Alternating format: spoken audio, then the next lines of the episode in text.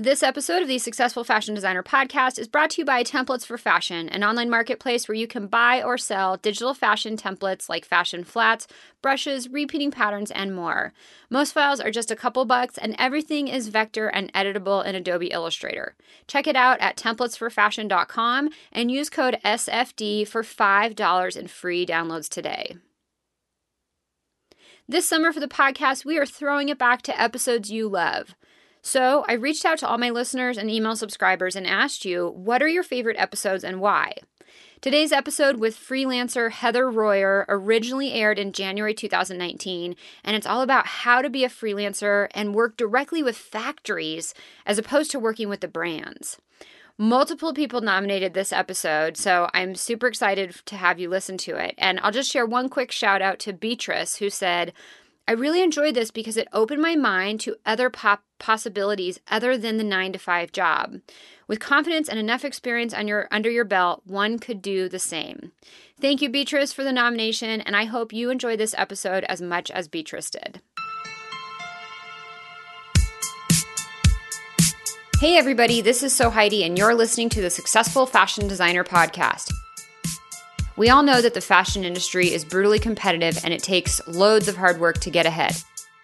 The problem is that everyone's secretive and tight lipped about their ways. After working as a designer and educator for over a decade, I wanted to help break down those barriers and bring you valuable knowledge from industry experts, and this show is exactly where you'll find that.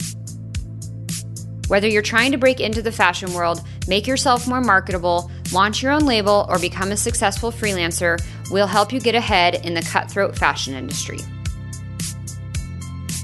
This is episode 78 of the Successful Fashion Designer podcast, and today I'm chatting with Heather Royer. Now, Heather Royer started out working as an employee in the fashion industry and then created a freelance career path for herself, which then turned back into full time work, but she got to do it all remote. Now, there's a lot of different paths to becoming a freelance fashion designer, and Heather's path is one I've never heard of before. Here's the interesting thing about how Heather started. Instead of working directly with brands, she got her first freelance opportunity through a factory in China. And the best part, there are ways you can create the same freelance opportunities for yourself. In this interview, she shares step by step her best advice to do this. In Heather's 20 years of experience in the industry, she's worked for brands like Target, LL Bean, REI, and Talbots. She now runs a team of nine full time fashion designers located around the world while working remote from her home in South Florida. And it all started with one freelance gig from LinkedIn. In this interview, Heather's going to talk about the one simple change you can make to your LinkedIn profile to attract brands or factories who are looking for freelancers, how to turn one freelance project into many so you can get more work, and what brands are looking for when they're interviewing and hiring freelance fashion designers. I know you guys are going to love this podcast episode. Now, as always, if you do enjoy the Successful Fashion Designer podcast, I would like to ask you a favor. If you can share this episode or the podcast in general with one person in your network, in your coworkers, in your group of friends, share it with one person who you think would find value in the podcast. I know they would be really grateful and I would be really grateful. The best way to get people listening to the show and to get more ears on this amazing content that has been life changing for some of you, I know because you've emailed me your success stories is for you guys to share the show with others. So I would be super grateful if you could take 30 seconds right now and share the podcast with someone who you think would enjoy it. All right, let's jump into the episode with Heather. Before we do that, you can always access the show notes and any references that we make in the interview will be linked directly at sfdnetwork.com slash 78. Here we go. Welcome, Heather, to the Successful Fashion Designer podcast. Uh, can you start out by introducing yourself and letting everybody know who you are and what you do in the fashion industry? Sure. My name is Heather Royer, and I'm the vice president of Weihai Luda. Um, I run a company for the design team on the U.S. side. My um, company is Chinese owned. My boss has uh, over five Chinese factories, and then we also work with other factories. So it's direct from China, but also building the in house design team in the US, which is new. Okay. So it's it's been an exciting time, a lot of growth. Yeah, cool. So I want to hear like all about the nitty gritty of like how this is actually structured because you and I have chatted about this earlier, and it's a pretty unique arrangement you have set up within your company. Um, but can you rewind a little bit and give us a quick overview of how you got started in the industry and and what that all looked like from the beginning?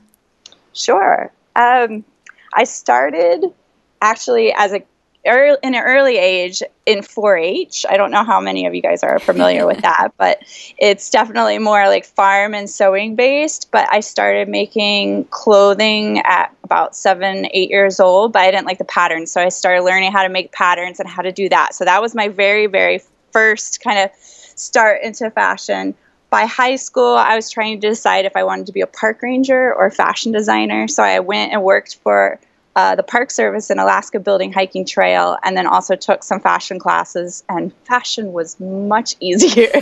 Those are two really different paths.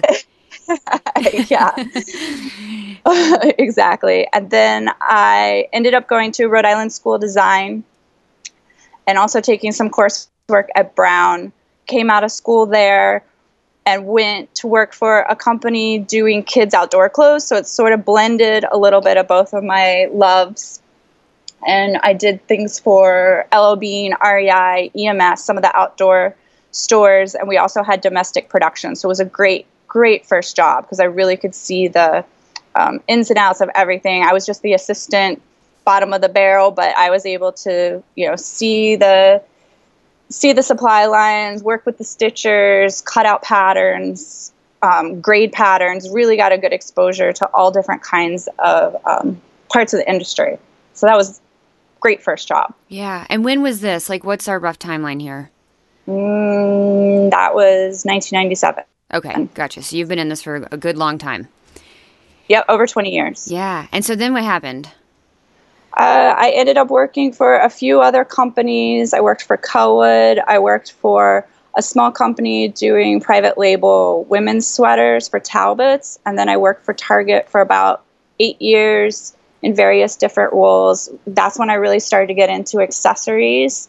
Went to work for a vendor at that point, and then I moved back to Florida because I'd been living in Minnesota for 12 years. So that was a big change having grown up in South Florida. Moved back to help, help with some family situations, and then I started freelancing. And that was the first time I had ever really freelanced before. I'd always worked for other companies. Okay, so I want to really talk about like that transition going from working as an employee to working freelance. Like how did that all get started? What did that really look like? Um it got I, I, was really happy with where i had worked before but i couldn't stay in that location anymore. I needed to be close to my family and there really weren't a lot of jobs down here in south florida. Um, so i really started working on my portfolio kind of brushed up on some of my skills. I started doing just some projects on my own to show some of my newer skills and branch out. I started a jewelry line uh, that kind of gave me an idea of what it would be like to do some of the business portions myself.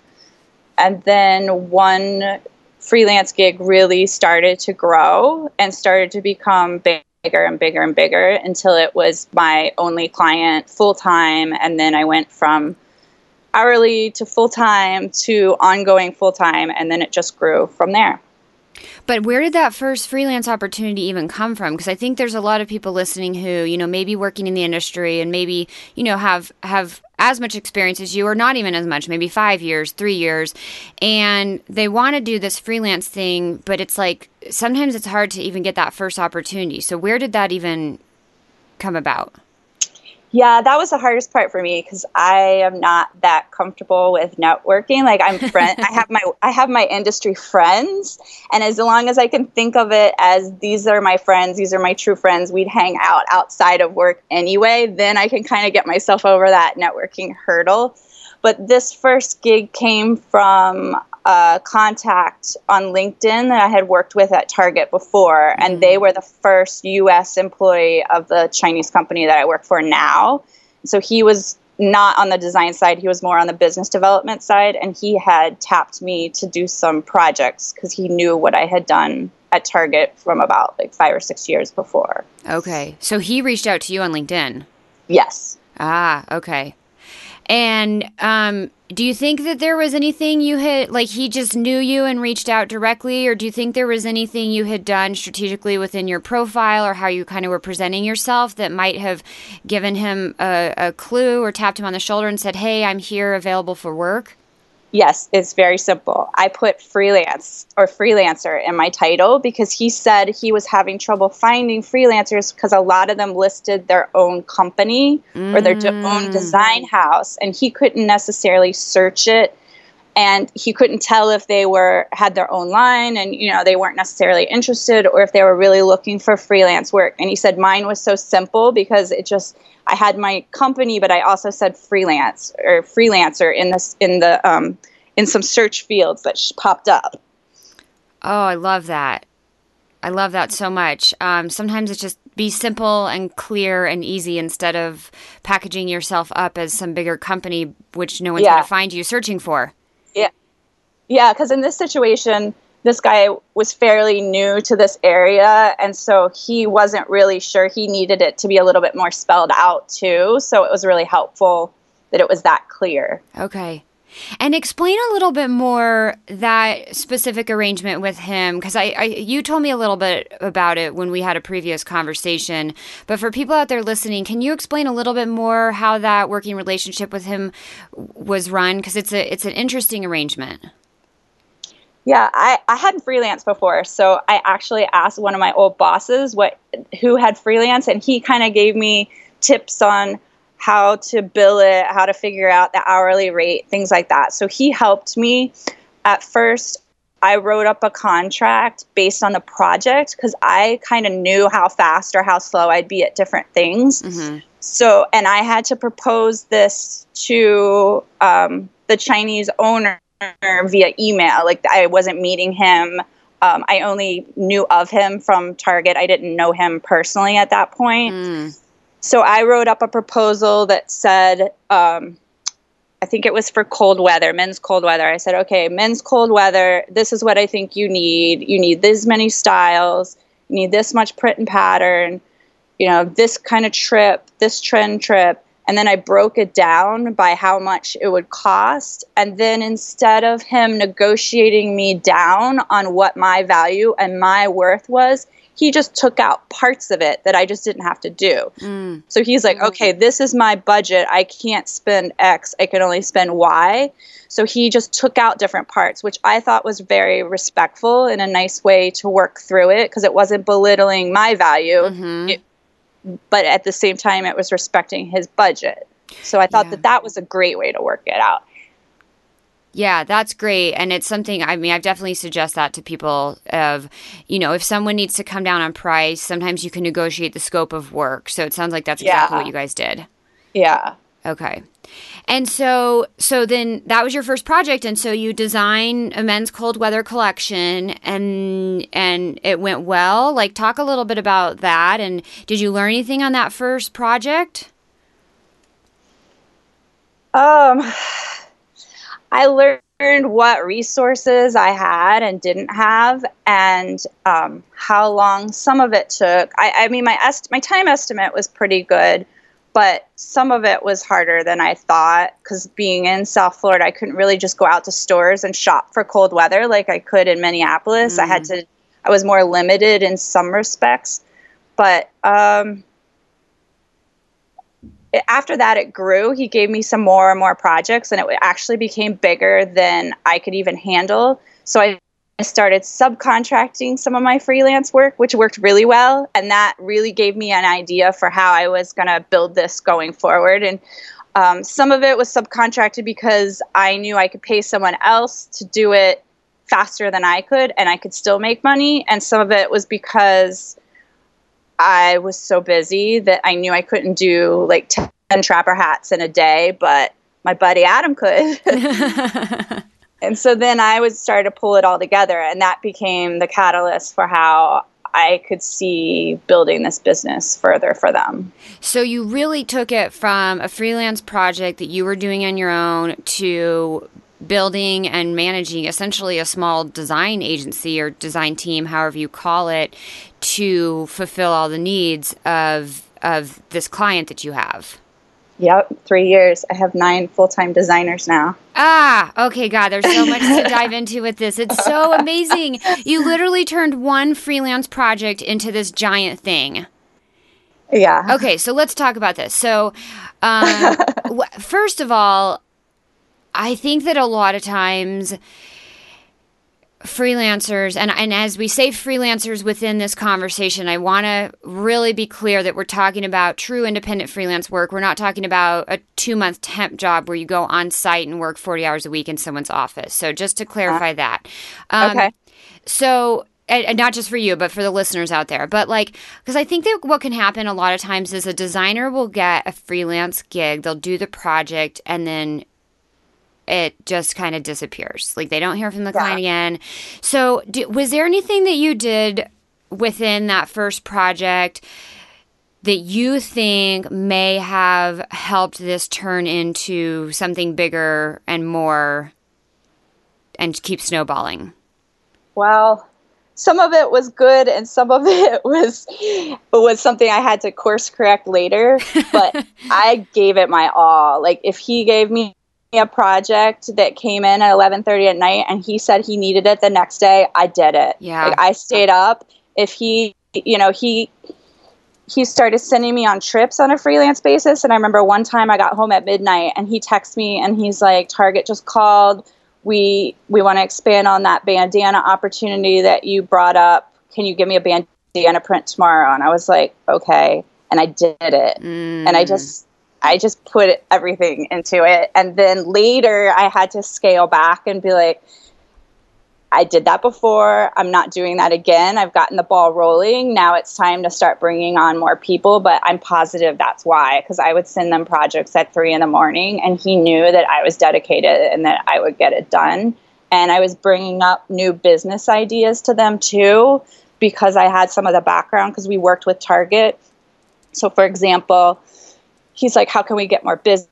And I said, well, bandanas are a big opportunity. It's pretty easy to set up the production line. He's like, it's another vendor. I was like, I know, but they change them. They can change them every three to four years.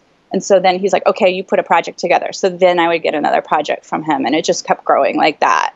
Oh, I love that so much. Two things. One is like, do a freaking exceptional job, like bend over backwards to really impress the client and super over deliver um, it does. It goes so far. So I'm so glad that that's kind of something that stood out. And then I'm also glad that you, like you said, course corrected and said, you know what, I did this the first time. Like this obviously has to be a realistic working relationship. Like I'm showing that I'm here. I will do it. I will make sure the job gets done. But yeah, like a midnight to a 3 a.m. turnaround is not very realistic for yeah. to sustain. Um, and then the other thing too is proposing new ideas because uh-huh. I think sometimes as a freelancer, I think one of the values that companies want to see in you or, or, or get out of you is you're not there as as an employee just going day to day through the motions but you're there kind of coming up with new ideas suggesting new things and even if it's not the best idea or if it's not the right direction show them that your your brain is thinking and that you're seeing things and you're initiating some stuff. Yeah and and my friends help me too. So if he was if he was like okay what about this competitor? What do they have that we don't if I didn't know, I'd call up my friend or text my friends and be like, "Hey, do you know what the design team is like in this competitive, you know, in this company that's our competitor?" Mm-hmm. And then I could kind of share some of the insights too that he just didn't have the access to. Mm. And that was just because of the network you had built over the years. Yeah. Yeah. yeah. Okay. Um, so so you you do an exceptional job. You initiate ideas that ultimately turn into more projects for you which is great. And then when does it get to the point that you are like i me as a single individual cannot handle this entire workload well i should have said it sooner. Because it was probably about two years of oh. get up get ready work all day take an hour for dinner go back to work, go to bed at like two for probably Yeah. But it now I'm working on a budget that is based on business opportunities and then working back the budget for what we should be spending for freelance and full time. And I think that that sort of structure will really help because then it's less about perception and more about hard facts of business. Okay. So, so okay, we'll get to that in a minute. But I, I first want to understand a little bit more because I think um, so. You're working a ridiculous amount of hours, which on some level you're like, wait, is this really the freelance lifestyle I signed up for? Um, and so, how did you even like to me it's it could feel a little scary for some people to think okay well now i'm going to outsource some of my workload. How do i know it's going to get done right? This is you know i'm really the one holding all the balls making sure nothing drops and now i'm going to have to rely on other people and start building a team which can feel a little bit intimidating. Can you talk a little bit about that that part of the process yeah yeah. Um, we just took it slow. So if i was outsourcing some of my work at first, I sent it to people that I knew. I'd send them a little teaser and be like, "Can you do something like this?" If I wasn't sure, or I'd give them just a small project to try it. Like I'd still pay pay them for the small part of it.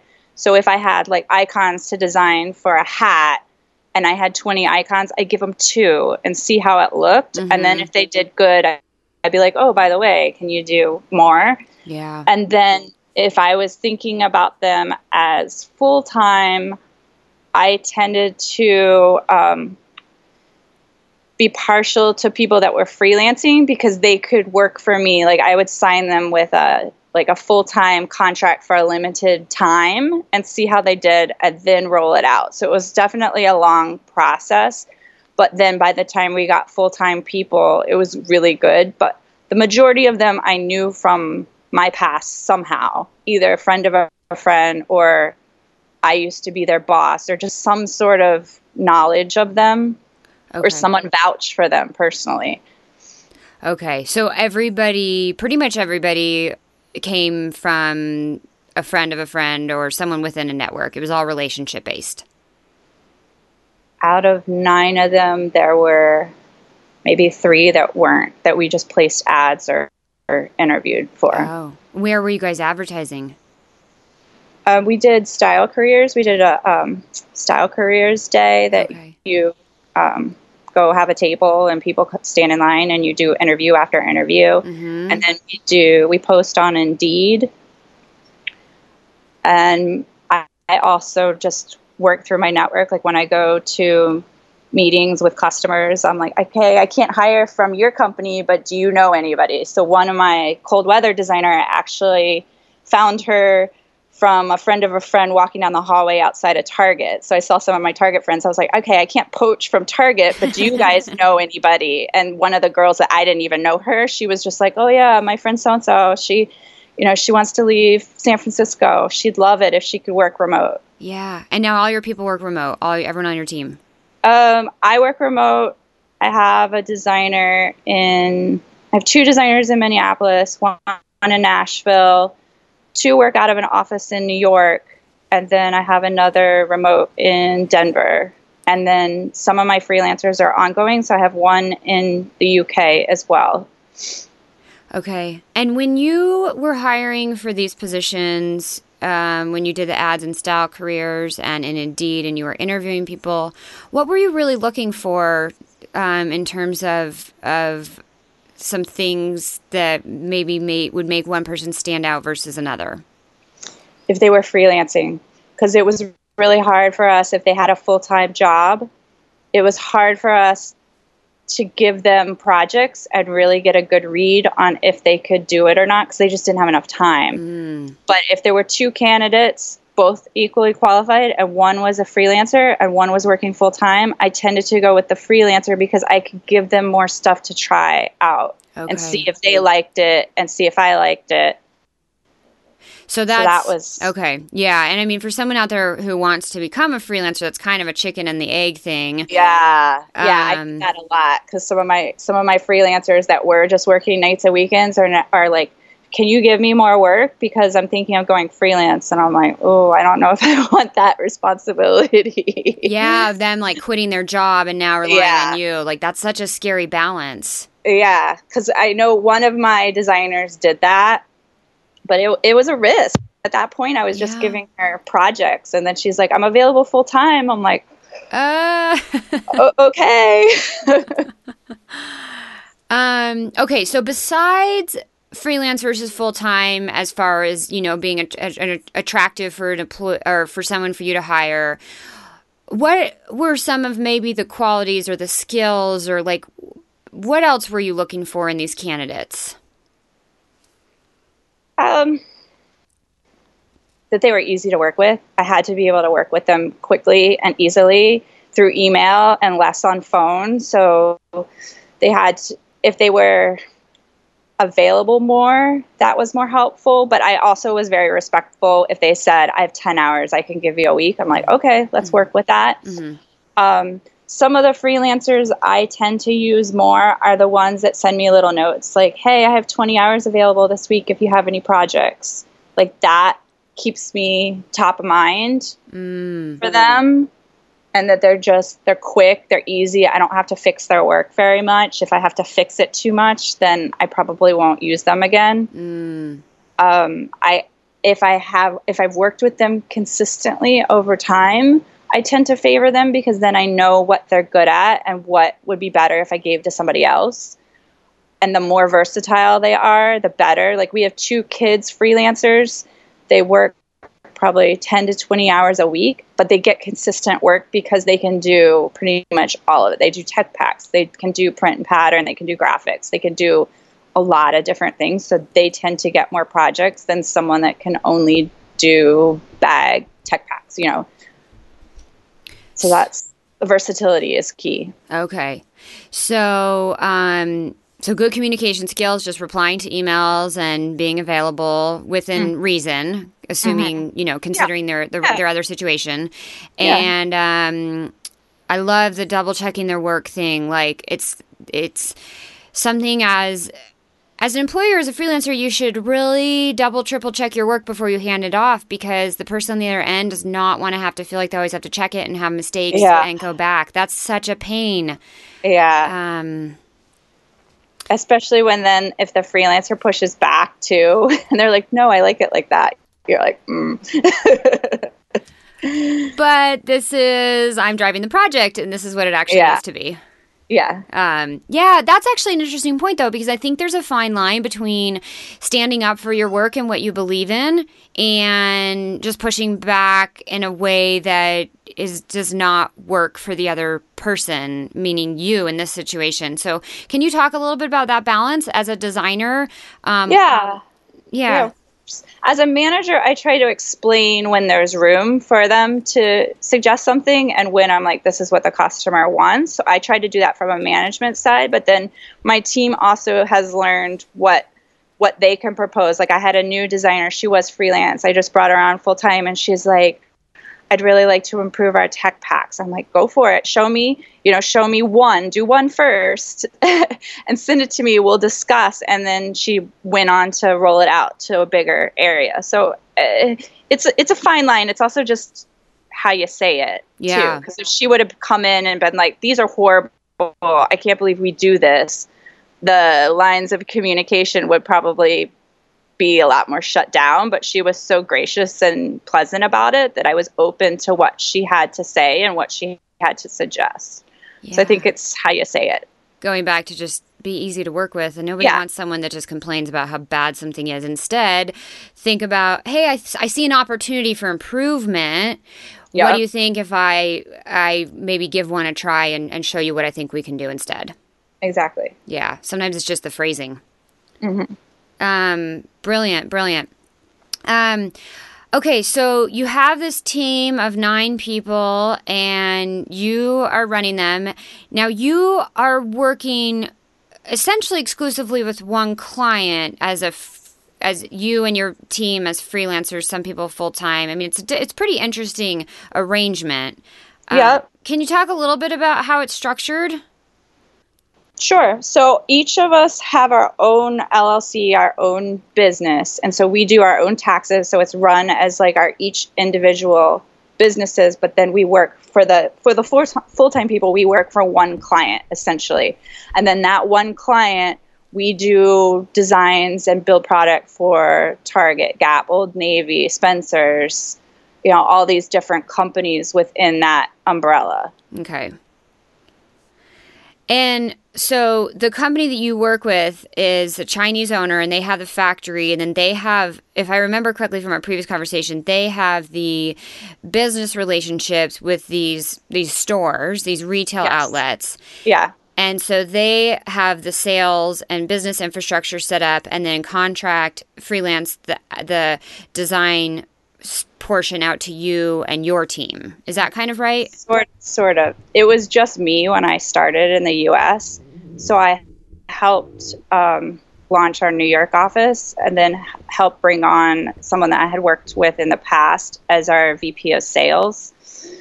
So then we built that side of it too. And then we're building licensed business as well. Okay. So it, it's it, the, my part is mostly design, but my official title is also VP of Design Operations because I have to put together a lot of the operations side as well, like setting up the FedEx account and everything from the very beginning. So even though it was a well established company since the early 90s, the design side and the and some of the US side was a startup essentially. Okay.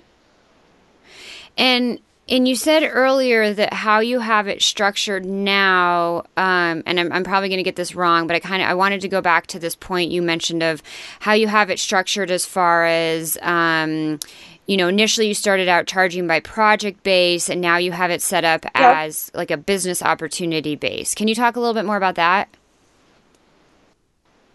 Uh, I'm not sure. I'm totally understanding. Now I just have a salary, a monthly salary. I don't go projects or hourly all our full-time people are salary monthly and then we have about 10 to 15 freelancers on a rotating basis and most of them are hourly rate. Okay gotcha. You ha- i thought you had said something earlier about um, something around structuring the business around creating new business opportunities in regards to compensation but maybe i'm maybe i misunderstood that. Mm, we're getting there. We okay. haven't quite gotten there yet. so it's interesting because it almost sounds now like it's come full circle from freelance into essentially a full time job. I mean, you're working yeah. with one company, you've got a flat salary, um, but you are working yeah. independently. So, can you talk a yeah. little bit about? You know like how how do you feel about that transition and where you're at now with everything and what maybe are some of the pros and the cons? Or you know what is the, what kind of freedom freedom do you and don't you get? Because i think one of the things that's really attractive for a lot of people with freelance is you know the ability to travel and live where you want and work remote. Um, so can you talk a little bit about how that that may or may not have changed for you with the transition from going freelance to now essentially full-time sort of monthly flat rate yeah. I think I really like it because I wasn't that comfortable with trying to get new customers and new clients and building that. That was that was a challenge for me. And, and so this works well because I like the consistency and I know I don't have to worry about you know where's my next gig coming from or spending the time to build those gigs. Um, another benefit is I get to live where I want to live, mm-hmm. even though there's not a ton of jobs down here.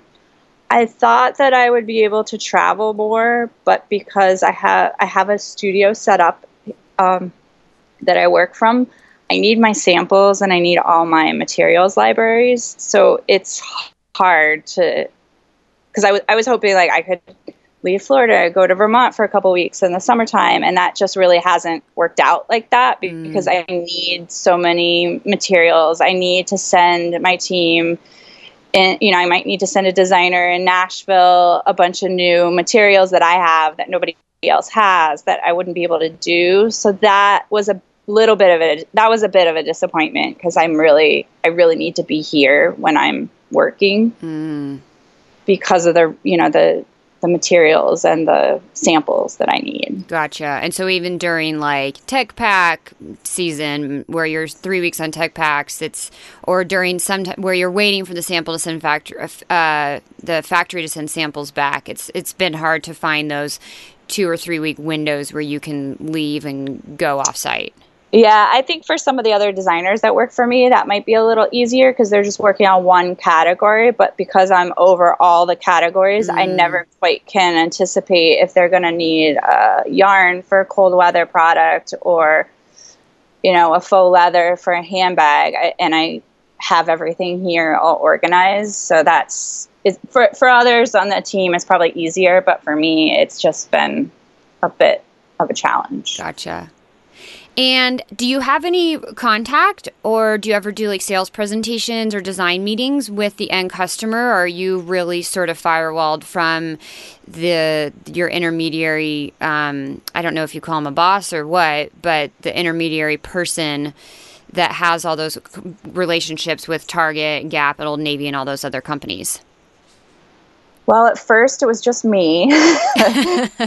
So I went to all the appointments either by myself or with the company owner at some points. And then once we brought on the sales guy, he would come with me. And then once um, he was established he because he knows so many people in the industry like everyone. You walk down the street with him in new york and he says hi to everybody.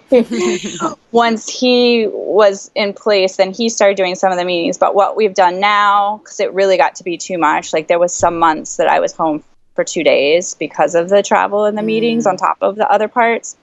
What we've done now is we split it up among the designers. So i'm in charge of old navy. So i go regardless of the category, I go and do the meetings with Old Navy. And then one of my other designers, she's in charge of gaps. So even though she's the kids designer, she'll do she'll gather everything from all the other groups and she's the point person there because she used to work for them and then for target i go to some of those meetings so we've kind of branched out and we have these little captains or committees kind of for some of the major accounts and then as we build sales, they'll probably um, take on more of that as well.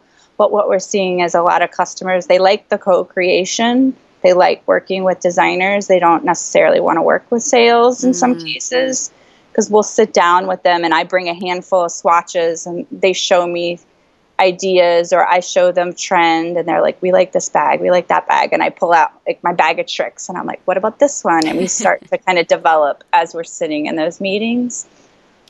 So, and that's harder for a salesperson to do, obviously. Yeah. Yeah. Yeah. Yeah.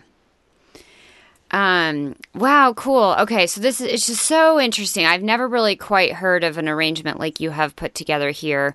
Um, what what are your plans for the next like 6 to 12 months? Are you guys trying to grow or, you know, what's on the horizon? Yeah, we want to build some different businesses. So we want to build um, not just um, private label, but we're also looking into a license or working on some of our own brands or building some ideas around those. Just kind of thinking of the company like an investment portfolio, whereas with your investments, you might have stocks, bonds, you know, different things like that. We're trying to diversify our own business mm-hmm. and um, stay flexible with the tariff changes as well. Gotcha. Um, and what you know, I mean, it's such an interesting opportunity that you've created for yourself. What you know, if someone out there is listening who's been in the industry for a few years and is like, wow, this sounds really cool, I'd love to kind of get the opportunity to be sort of that middleman between the factory and the brand and get to work freelance um, and slash remote and, you know, who knows what it grows and builds into. What what would be some of the best advice you could give someone out there listening who might want to try to create a similar opportunity that you've created for yourself?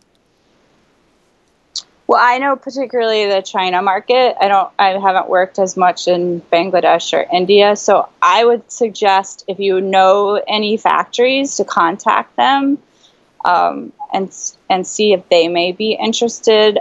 I think the trick though is really making sure that they're that the factory side is willing to invest.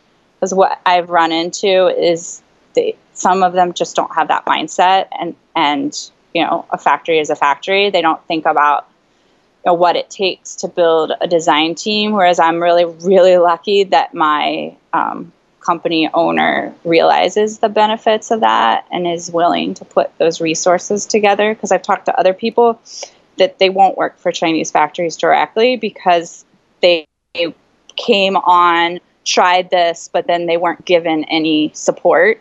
They just were trying to do all of it their, on their own. Um, so I would really be careful about vetting out who you know, how you know them. You know, think about up front what those resources might be that they're willing to put up. Um, and just the overall business because you don't want to get into something that you know you've worked your tail off for two years but then they expect keep expecting that so explain that a little more. So like if i'm if i'm a designer let's say i have some factories that i've worked with um, from my current job or from past jobs what exactly would that conversation look like for me to talk with someone there and understand if they would be willing to like as you said put in the investment of doing this? Like can you can you paint that a little more clearly? I'm i'm not sure i'm seeing exactly what you're saying yeah i would do it two ways. I would either just give them like just strictly a project. Be like okay if you want my role to just to des- be to design cold weather knits then that's one thing. But if you want me to help you build your cold weather business in general and use my contacts and some of my other factories, that's another thing. And I would really be like upfront with them about this is what I think it would take. If you want to approach you know, if you want to approach J.C. Penney because they probably don't have that many vendors right now, um, if you want to approach them and build their business, you're going to need these sort of these types of resources. Are you willing to put that forward and clarify that up front and clarify what that budget might be and tell them what that might be? Otherwise i i would just do it as a project. I wouldn't do it as a building a business like what I'm doing now. Okay. So but it could it could look out it could start out looking like hey, vendor, I have got this great design skill set and all these resources to create this cold weather collection. Would you be interested in partnering or doing a project together where you pay me to design this? Now you've got this great assortment and a sample line to take to JCPenney or all these other places to potentially get them to buy into that. Is that right? Yeah. Okay. Yeah. Okay. Um, and that's essentially what you did except the the factory owner approached you on linkedin yes okay. exactly but if you exactly. wanted to go out there and pitch this yourself that would be a direction to go yeah because now on my linkedin i have a lot of um, factories that have contacted me partly because i have you know on my linkedin profile that we do accessories and jewelry and hair you know just different parts so they've approached me as a factory mm. But if I ever wanted to do this on my own, that would probably be the first thing I would do is reach back out to them then and say, you know, my situation has changed. I'm now looking to build further business. Would you be interested? I've had success with this. We've grown, you know, this account seven million dollars in the first five months of the year. Would you be interested in sharing that kind of success sure. or something like that? Yeah, I love that. Positioning it on the benefits, not just, hey, I can design and do tech packs for you, but like, what are the actual results? Because at the end of the day, they're a business and they care about getting more business. So, really yeah. outlining those tangible results, which at the end of the day is mostly, you know, more revenue and sales. Yeah, but also being clear with them once you get into the negotiations how long things take. Mm. Because, you know, you can't just walk a trade show and then come home with some orders you don't have a booth. you know, yeah. you walk the trade show, you make the contacts. You know, you might get an appointment in a month, and you might get an order in six months. Yeah. You know, just really being clear with the factory of the lead times that it takes just to get a business started. Right. To get those first few orders and then wait for those to sell through and then get return repeat orders. Yeah, it does. It takes time. Nothing happens overnight. Mm-hmm. Um, so really kind of educating them on what this process looks like and some of the the business structure of it. Yeah, and I didn't know all of this. I reached out to people as I built it because I hadn't even freelanced before. So I I just I always think about okay, if I don't know the answer, how can I figure it out or how can I learn? Who can help me? Sometimes it's a couple different people that this one person knows the sales part of it and this other person knows the production part. And if I talk to both of them, I can kind of cobble it together and give a proposal to whoever's asking me. Mm-hmm. So there's no there's no way I knew all of this. I know a lot of it. I know a lot more now, but there's still every week there's some sort of new thing that I don't I just I don't say no to it. I've had some designers that are like, "Oh, I don't feel comfortable with this," which is fine, but it limits what they can you know what their opportunities are going to be whereas I'm a little foolhardy in the sense that I'll try it. I'll, I'll, I'll, figure it out. I'll yeah, I'll figure it out. I'll get someone to help me. I help other people if they have a question.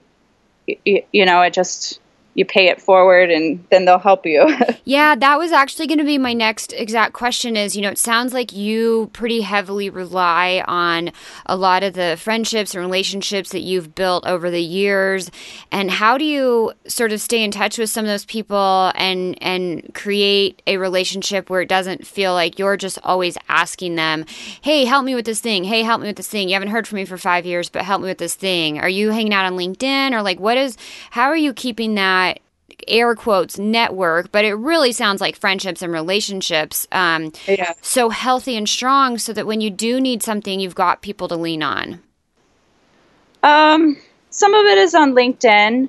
Um, s- some of it is trade shows, like going to trade shows. Like for example, I went to Magic about a year ago, and I ran into a guy that used to be my vendor at another Chinese factory and we start talking. He's like, let me give you my personal email. And then it turns out he was leaving that company like a month later. And he emailed me. And then we started talking. I was like, I actually need somebody in Shanghai. Would you work for us? he's like, Oh, I'm so flattered. That's so kind. But I just took another job. But then he and I kept talking. And recently he contacted me. He's like, Oh, now I'm working for a different factory. They have cold weather. I can help you with caps. So he he and I now have connected my fa- my company with new f- factories, which helps him and it helps me. Hopefully, we get to work together because I love him and I love working with him. so it's it's a lot of that.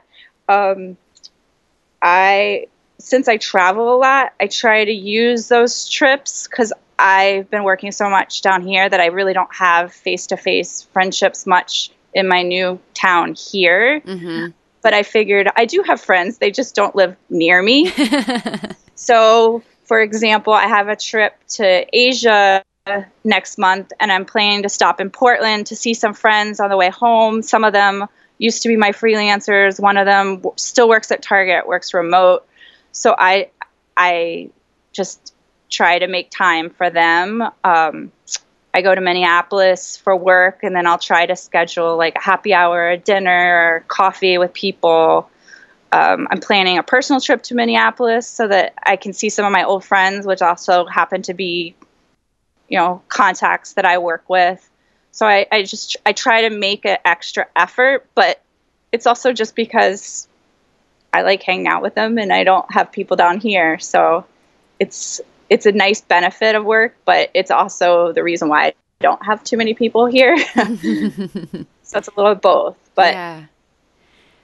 So it sounds like part of it just comes naturally based on your personality type, but it, you also are mindful that, like, oh, I can pass through here and hang out with this person, or, you know, just whatever you can kind of line up within your schedule based on where you're going to be, you know, ping that person and say hello. Yep, and and I asked them, who do you know who might need some work right, right now? What are they good at? You know, how can I help? And then people kind of know that too, so they'll reach out to me and be like, "Oh, I just left this so you know this other place. I have time for freelance." Like they know that I can be approached in that way, mm. which I think helps a lot too in terms of them maybe knowing, hey, if I have a, a, transition between jobs, I can reach out to Heather and see if she has any work. Yeah. Okay. Yeah. And that doesn't come and off doesn't, as like too forward. No, no. Because I'll, I'll try to mention it too. Or, you know, people reach out to me on LinkedIn.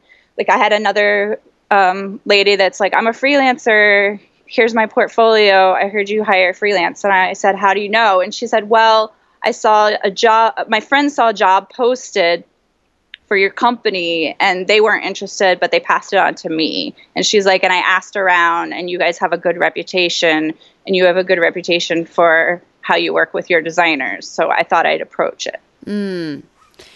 Talk a little bit about that good reputation versus what maybe you've heard from other people who have freelanced for uh, elsewhere. Um, I I try to be friends with my team, not so like not so personal, but I try to at least make it so that our working relationship is comfortable enough that if I have to give them less than positive feedback, it's not uncomfortable, it's not surprising, it's just something that comes from you know a place of kindness essentially and a place of wanting to improve their work. Mm-hmm. So I think that's part of it. I think too, I'm pretty artsy, so it's easier for me to manage creatives because that was a challenge working at Target a few years ago that Target had. I feel like they've improved a lot since then, but they, like upper management, they didn't know how to deal with artists, deal with creatives. It was a different, like a whole different subgroup of people that they kind and I had to learn how to. And because I'm part of that, I feel like I'm a little more just sensitive to it. Yeah. And sensitive to if people send you artwork, yeah, it's for work, but it's also part of them. Yeah. You know, it's part of their passion, part of their personality. And just to be respectful of that and aware that people do this for the passion of it too. It's not just a clock in and clock out and just the respect for that level of art and talent. Yeah. That's so cool. Um, it's really impressive what you've been able to build, um, and such a cool journey that your career has taken you on. Um, it's also clear that you have really put in major, major effort to get where you are. Um, so, you know, don't want to discount what you have built for yourself by working really, really hard and making sure you do a great job for your clients. Um, so, so many great lessons learned here. Um, I'd love to know if people wanted to find out more about what you do or connect with you online, what's the best way to do that? Um, I'm on LinkedIn. They could just connect with me on LinkedIn. I you know, I could just accept the connection and we can start a conversation that way. My contact information is also on there if they rather email me directly. So okay, awesome. I'm open to that. Yeah, very cool. And I'll end with the question I ask everybody at the end of the interview, and that is what is one thing nobody ever asked you about working in the fashion industry that you wish they would? that it's not always glamorous. and if you can see the humor in that, it'll go a lot farther because sometimes I'm dragging cases through dirty parts of, you know, the back of the world and I, I, I kind of like that about it that people think fashion could be this big glamorous runway thing and it's just not always like that and I like the reality of that. Yeah. The authenticity of it. What do you love so much about that? Um, it just keeps it real. It just keeps it, you know, authentic. It's not just fluff and marabou feathers walking down the runway. it's clothes that people really wear. It's you know, it's really a big part of people's lives that they might not even realize. Wearing clothes, wearing accessories, you know. Yeah, no, that's cool. That's cool. It is important to kind of remember that every day. It's not. It's not. The runway is this tiny percentage of it. The rest yes. of it is the is the the real day. The real clothes for real world people is the yeah. majority. Yep, that's what I like about it. Yeah, very cool. Awesome, Heather. This has been so much fun to chat with you. Thank you so much for sharing your really cool story and all the great advice for everyone out there listening. Sure. Thank you for having me. I feel really honored. Thank you so much for listening to this episode of the Successful Fashion Designer Podcast. I appreciate each and every one of you out there. Again, if you want to check out the resources mentioned in this episode or get in touch with Heather, you can do that at sfdnetwork.com slash 78. And last, I'll remind you, if you enjoyed this podcast episode, do someone in your network or one of your friends or one of your coworkers a favor and share the podcast with them. I know they would appreciate it and I would appreciate it too. Thanks so much, and I'll talk to you in the next podcast episode.